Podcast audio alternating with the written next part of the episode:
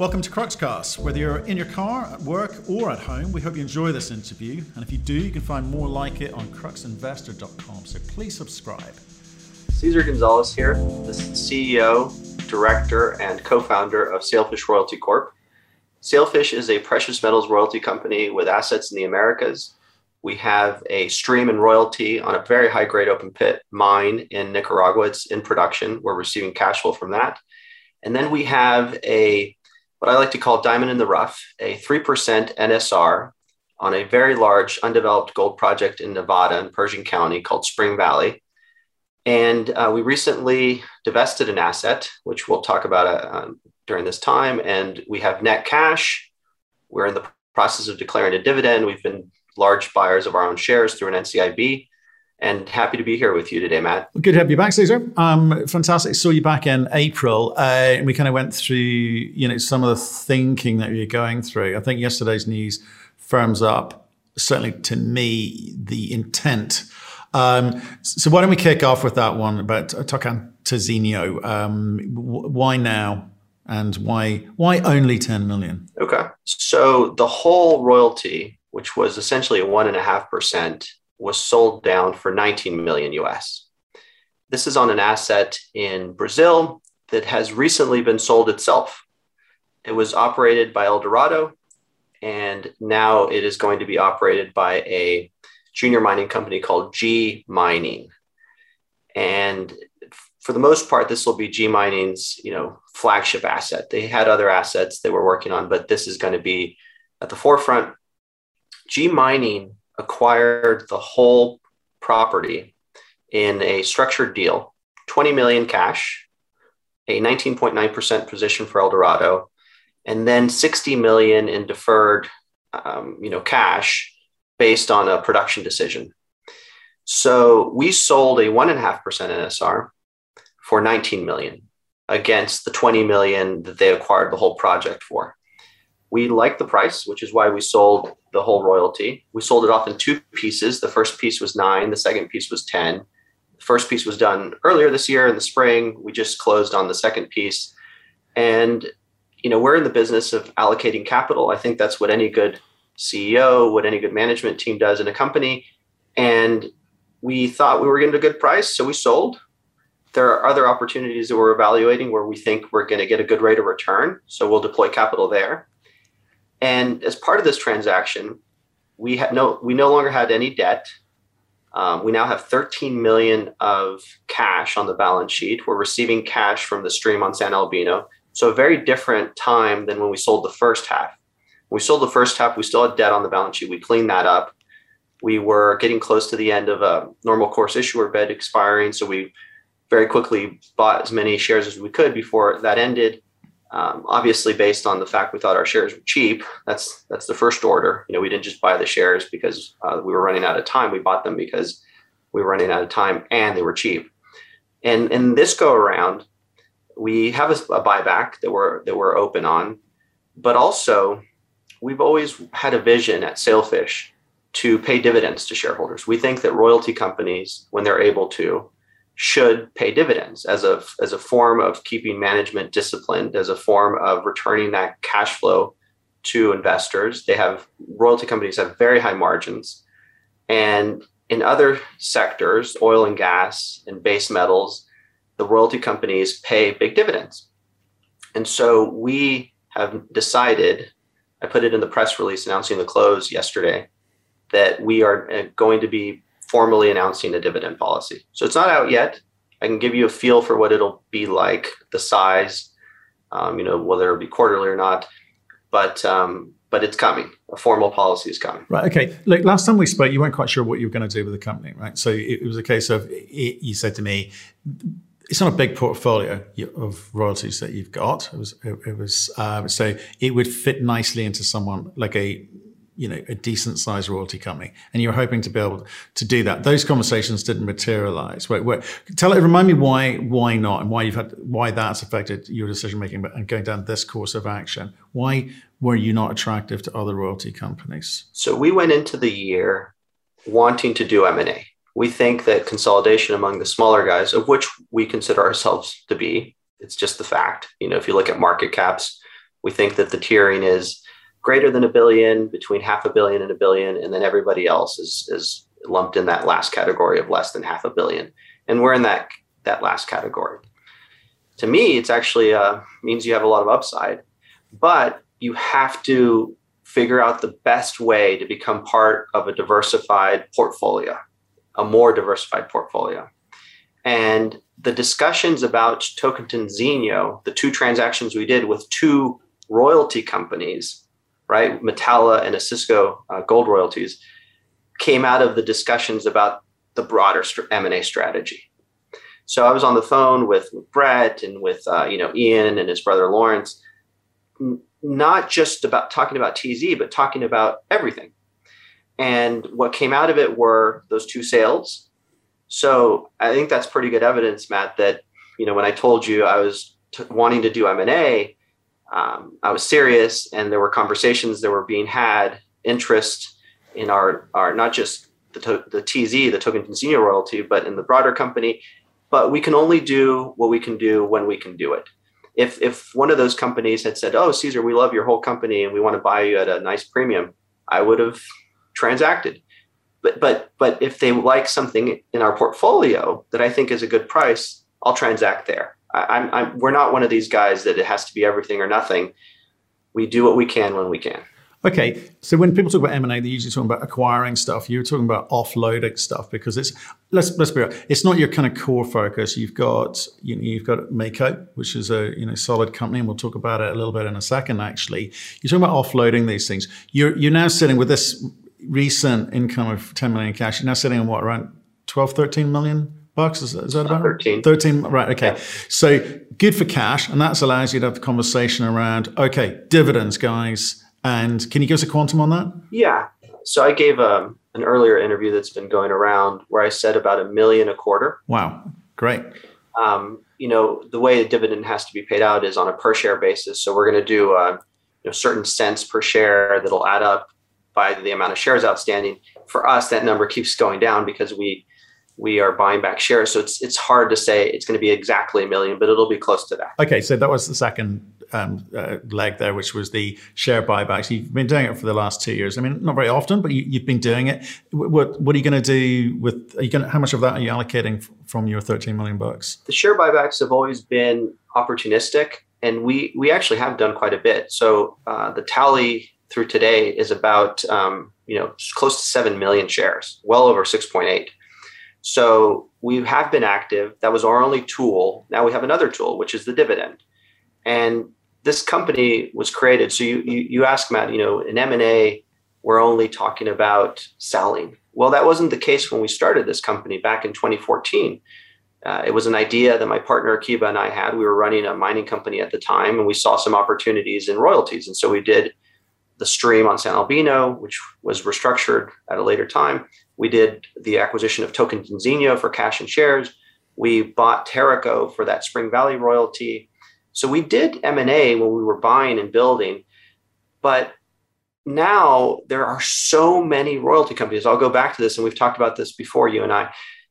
Uh, I did an analysis last night of seventeen of them in the precious metal sector to see who who. which one of them were paying royalties and how much they were paying. I'm going to do a slide for our presentation showing our yield versus the other yields. And of the seventeen, eighteen, including ourselves, only um, seven, soon to be eight with us, are paying a dividend. And it's, if you rank them by market cap, there's a strong correlation between the ones that are big and pay a dividend and the ones that are small don't. So we're going to break the mold. We've been doing that since we created this company and took it public in twenty seventeen, twenty eighteen. So I'm comfortable with that. Uh, we're okay with the pressure of having a big dividend and having to um, run our business to support that dividend. Um, you know, it's it's a way of working, another way of working for shareholders, of which I'm a large one, and my partner Akiba is as well, and we have our backer, Wexford Capital. So um, we're comfortable with that. But I don't want people to think, oh, these guys are giving up and they're just selling. No, no, no. We we bought when we saw an opportunity to buy. We sell when we see an opportunity to sell. And the M and A I'd love to do is a, a merger, um, you know, to create a bigger, more robust company out of it and not just a sell, you know, to for, for cash, for example. Um, you know, we think that Spring Valley has a lot of upside that would fit nicely with some royalty companies that are about our size that are receiving good cash flow yields today, but don't have that growth on the back end. We've just started receiving cash flow from San Albino, so that's that's good. We're joining that club, but we have this big opportunity with Spring Valley that it would be nice to couple with even more cash flow, and then you've got a you've got a real story: upfront cash flow, and then a bunch of growth on the back end. Okay, you, you talk about being okay with the pressure, right? Which is which is which is quite a statement. It's a, it's a positive statement.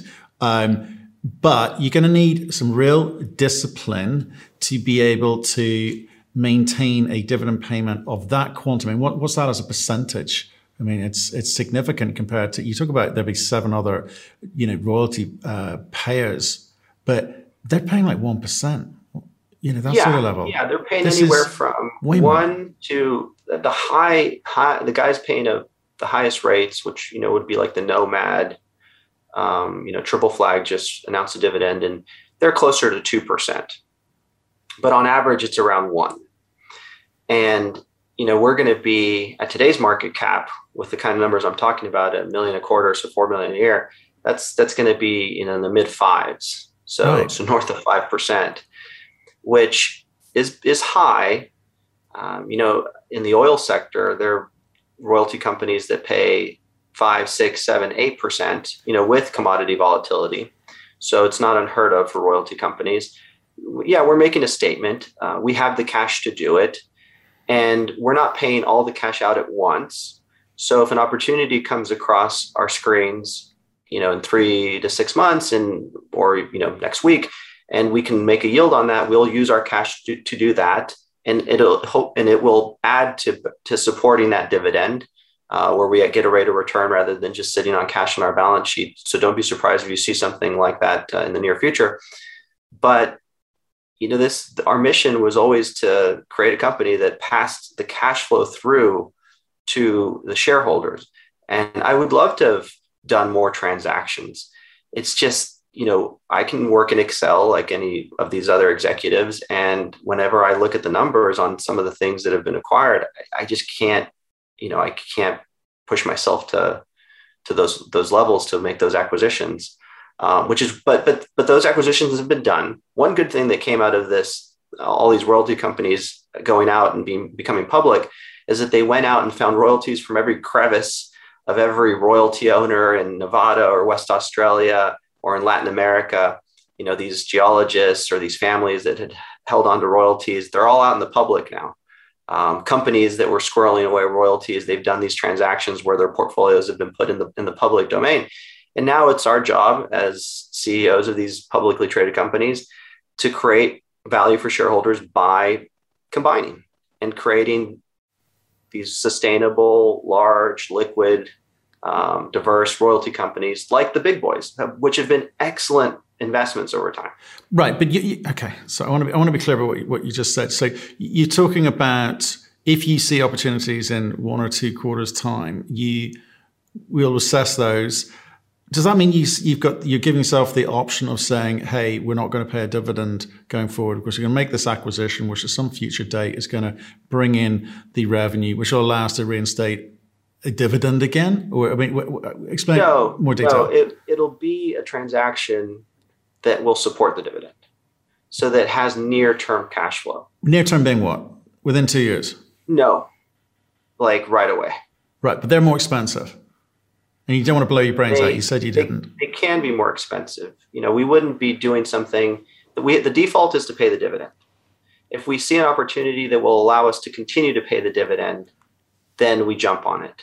That's the, that's the, the hurdle. But chances are in this market, very competitive market, more and more, you analyzed seventeen of them yesterday, more and more royalty companies coming in because it's, it's topical.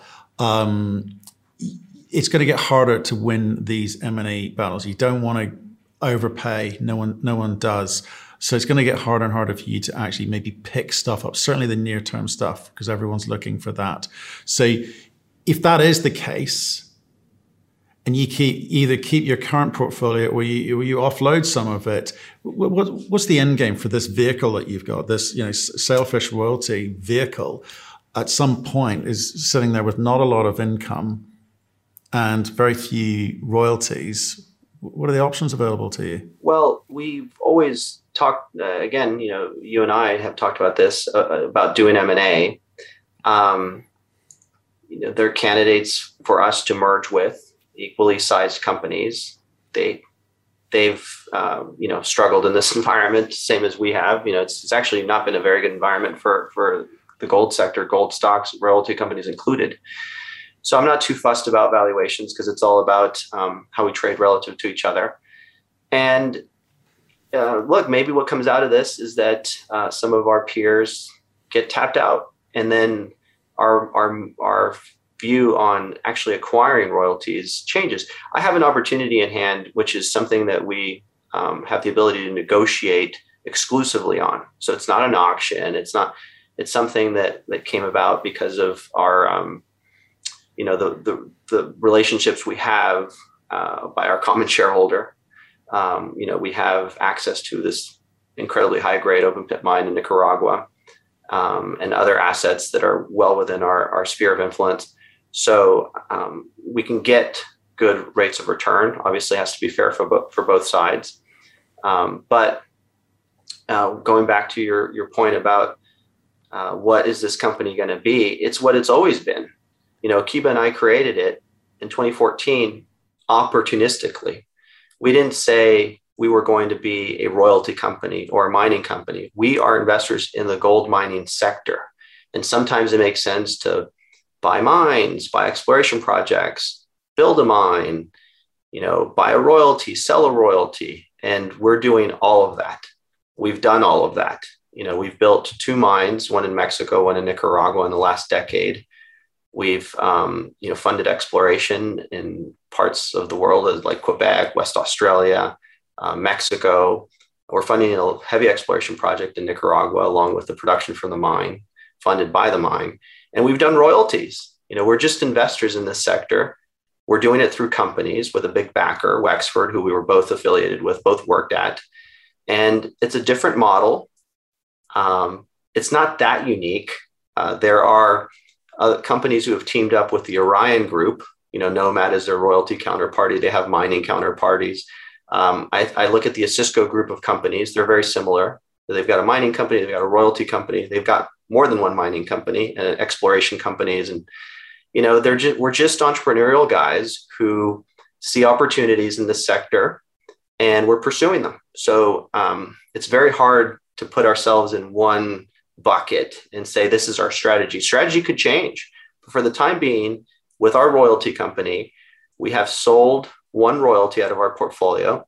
It has changed the whole outlook of the company. It's allowing us to pay a dividend, um, you know, uh, tons of cash. We're receiving cash now. And if and we are open, as I said before, to M and A. But if the environment changes and we see opportunities to actually deploy capital and things, we'll go the other way. We'll start doing what we did since twenty fourteen, which is to, you know, build up the portfolio back up again. But right now, I think the best way to do that is through consolidation. So we should expect a name change soon then.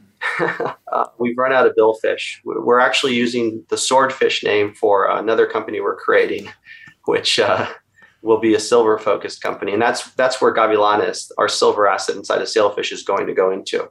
And that that's another um, you know, point I'd like to talk about. There are some royalty companies that have taken exposure in operating assets.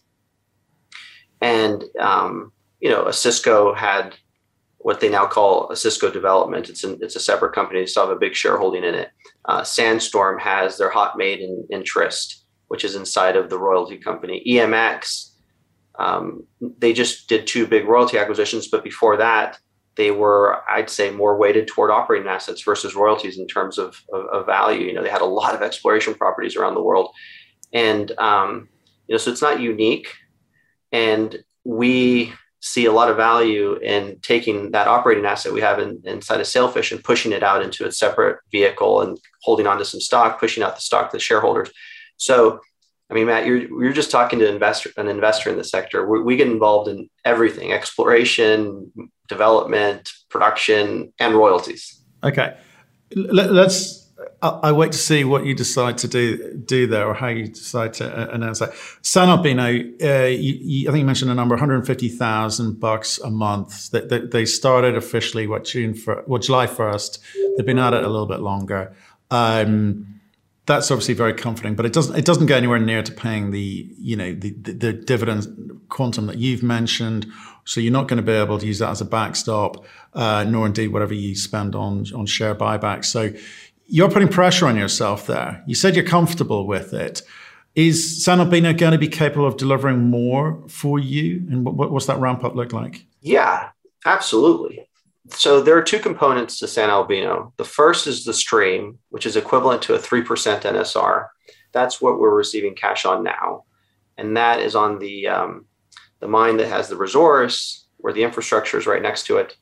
It's about a three and a half square kilometer postage stamp within a broader district that um, you know, our team is at Mako has been very focused on exploring. You know, they put out a press release earlier this week that talked about um, Las Conchitas, which is the area where will be our second production center.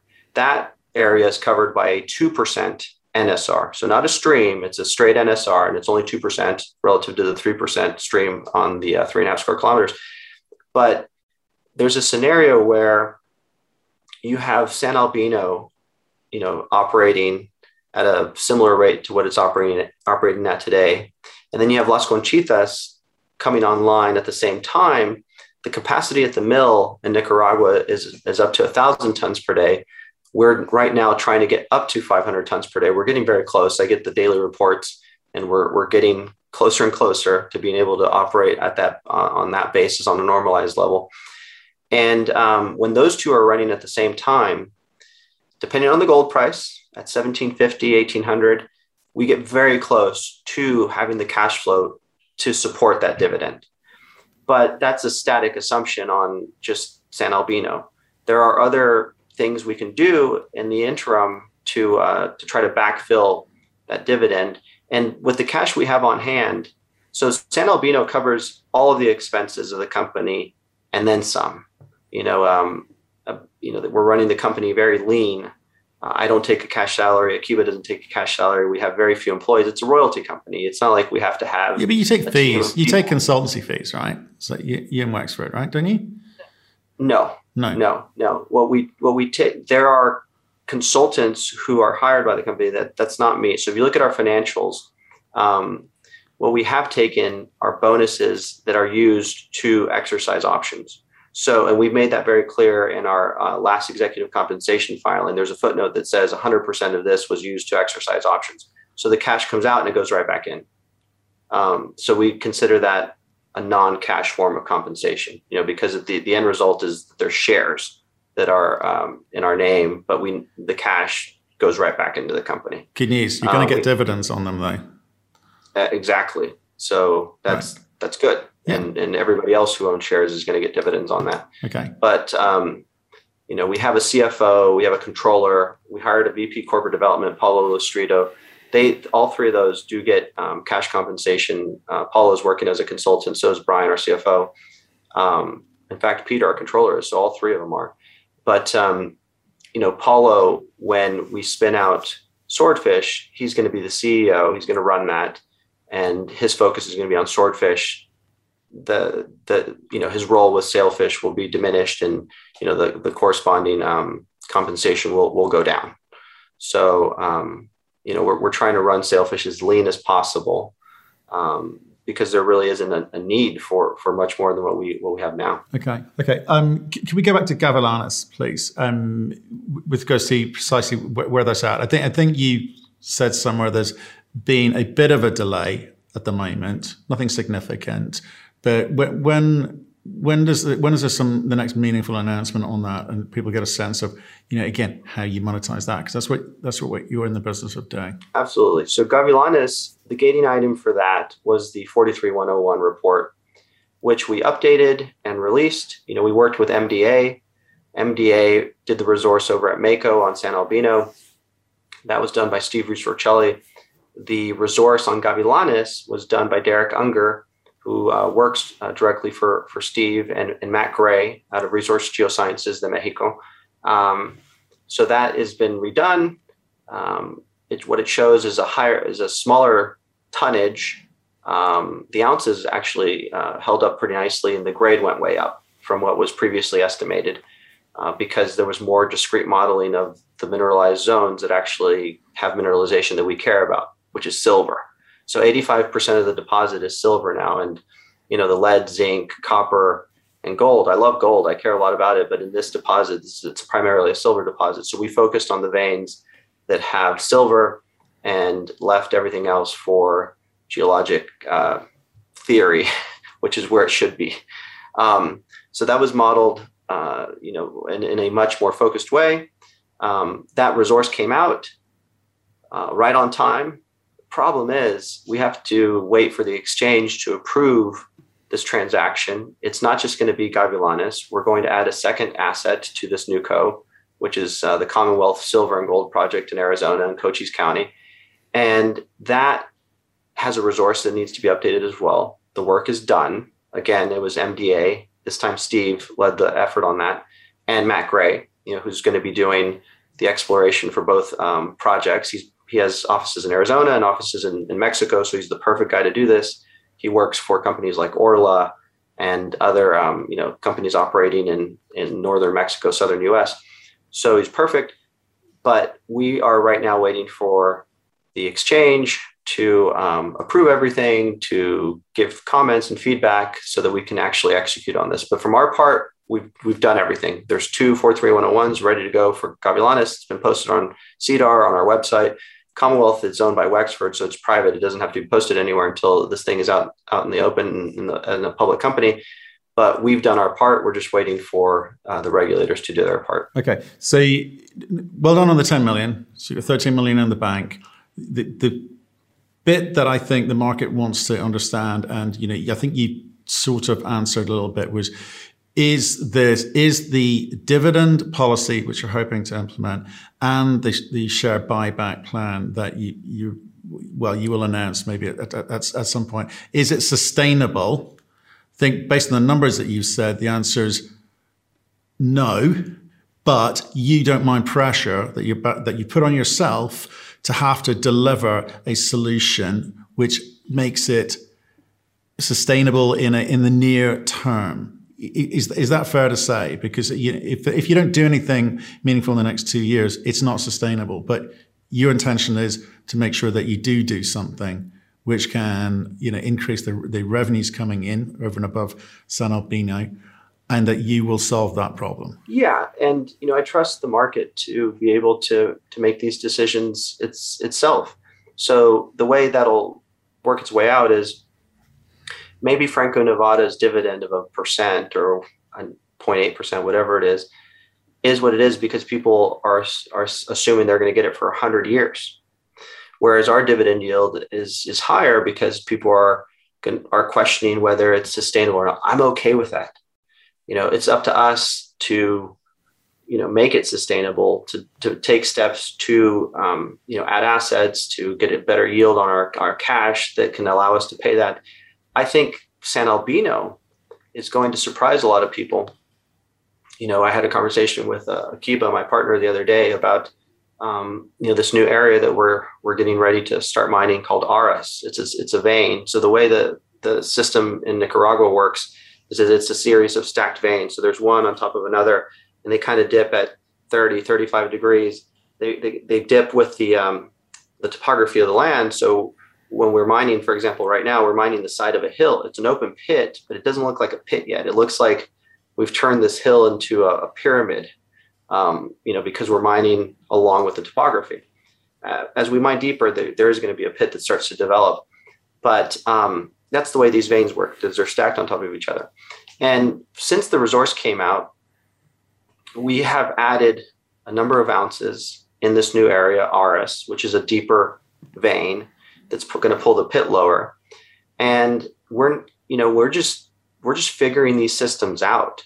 At Conchitas, which is uh, more of a virgin deposit, San Albino has had a lot of mining, even going back to the Spanish times, and and then you know around the turn of the twentieth century and the early nineteen hundreds, you had an industrialist from California named Charles Butters who you know, took a, a stamp mill down there and, and had a mine, you know, so there's been mining at San Albino. Las Conchitas is more virgin, and it's good and it's bad. It's good because most of the mineralization is still there waiting for us to mine it. It's, it's not as good because we don't have these historical workings to say, okay, well, they were here and they left this behind and this is how the vein dipped. Those voids actually give you a lot of data because they were mined and you can assume that there were veins there that they, that they mined.